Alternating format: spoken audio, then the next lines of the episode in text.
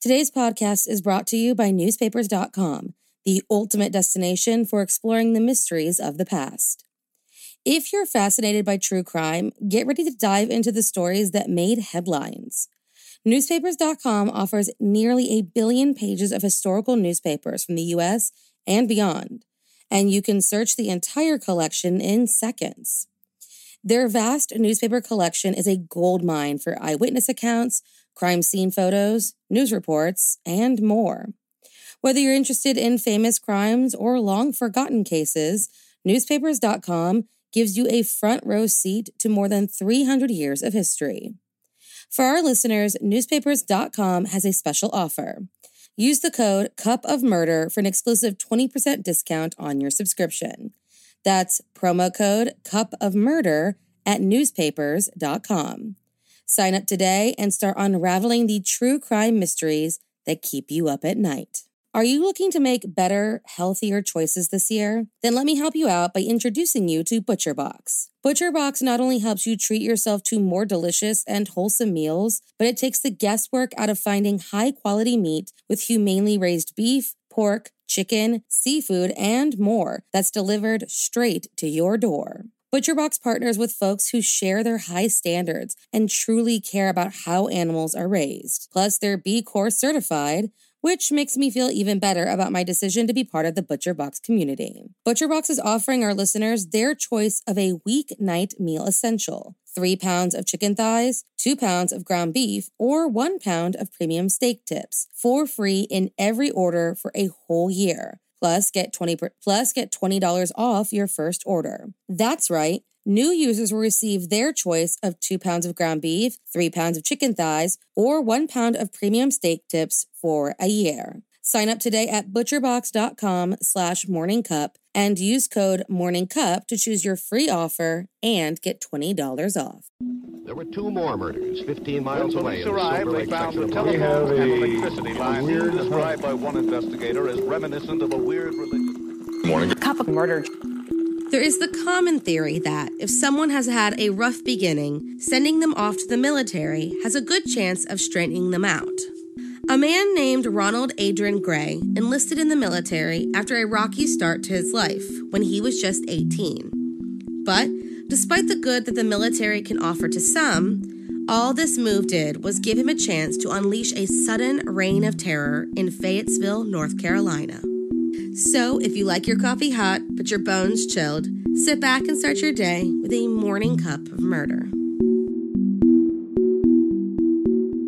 Ronald Gray was born in Cochran, Georgia, and pretty early in his life found himself living in a public housing project in Miami, Florida. Men cycled through his life, one of which became his abusive stepfather, and the family lived in relative poverty.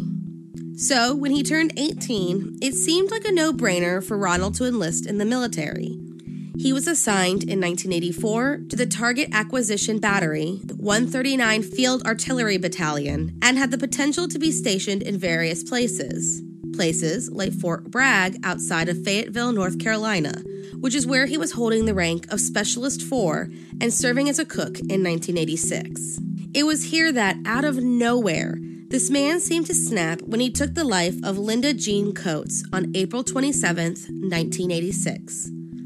This woman, just 23 years old, was a student at the nearby Campbell University and just two days after her murder, was found in her trailer having been shot in the head and sexually abused.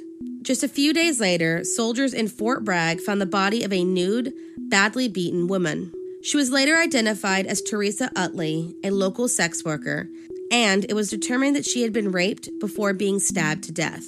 On November 16th, two women in the area were abducted at gunpoint, raped, threatened, but ultimately were able to escape. Neither women reported their crime, but one did stake out the neighborhood with her boyfriend and identified Ronald Gray as her attacker. She kept this information to herself.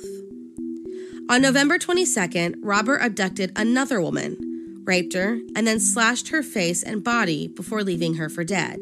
That same night, a female soldier was attacked. Both survived.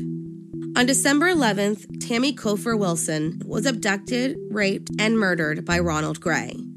She was just 18 years old and the wife of a soldier living in Bonnie Doone. Her naked body was discovered hours later in the nearby woods by her own husband. Next to fall victim to Ronald's seemingly random attacks was 18 year old Private Laura Lee Vickery Clay. She disappeared from Fort Bragg on December 15th, and soon thereafter, two witnesses came forward saying they saw her at a local Kmart with a man. Her car was found the next morning, a block from her home, and it showed signs that it had been driven into the woods. Also on the car were three fingerprints belonging to a male. It wouldn't be until January 17, 1987, that anyone would know what happened to Laura. She was found in the nearby woods, half naked and in the beginning stages of decomposition. She was raped, sodomized, and then shot in the neck, forehead, chest, and back of the head, with a gun found just 60 feet away from her body. Before Laura's body was found, on January 3, 1987, another soldier was attacked on the base. Private Mary Ann Lang Nameth, 20 years old, was raped once Ronald Gray talked his way into her barracks room and bound her at knife point. She was stabbed repeatedly in the neck and side of her body before Ronald threatened to kill her if she screamed and left the room. She suffered from a collapsed lung and lacerated trachea, but miraculously survived the attack. Three days later, on January 6th, he raped, sodomized, robbed, and murdered Kimberly Ann Ruggles, 23, a local cab driver in the area. The next day, military police on routine patrol discovered her empty cab parked at the edge of the woods. Lying nearby was the nude body of Kimberly, which suffered from seven stab wounds, resulting in her death. The latest attack prompted the two survivors to finally report their own attacks, one of which was able to identify Ronald Gray as the perpetrator. After six months of investigation, Ronald Gray was formally indicted by the civilian authorities. In November of 1987, Ronald pled guilty in the Cumberland County Superior Court to 22 felonies and sentenced to eight life sentences, three of which had to be served concurrently. But the law wasn't done with Ronald Gray. That was the civilian court. He also had to be tried for the murders of his fellow soldiers in the military courts. He was convicted of 14 charges, and on April 12, 1988, he was unanimously sentenced to death. In addition, he was dishonorably discharged, made to forfeit all pay and allowances, and had his rank reduced. He was 22 at the time of his sentence. He remained on death row until 2008 when President George W. Bush approved of his execution, making him the first service member sentenced to death since 1961. He has filed numerous appeals to his conviction, and as of now, he remains on death row awaiting his execution. Thank you for joining me in my morning cup of murder. Please join me again tomorrow to hear what terrible thing happened on April 28th. Don't forget to rate and subscribe and let me know how you like it. If you want to help support the podcast, there's always Patreon or just sharing it with your true crime obsessed friends. And remember, stay safe.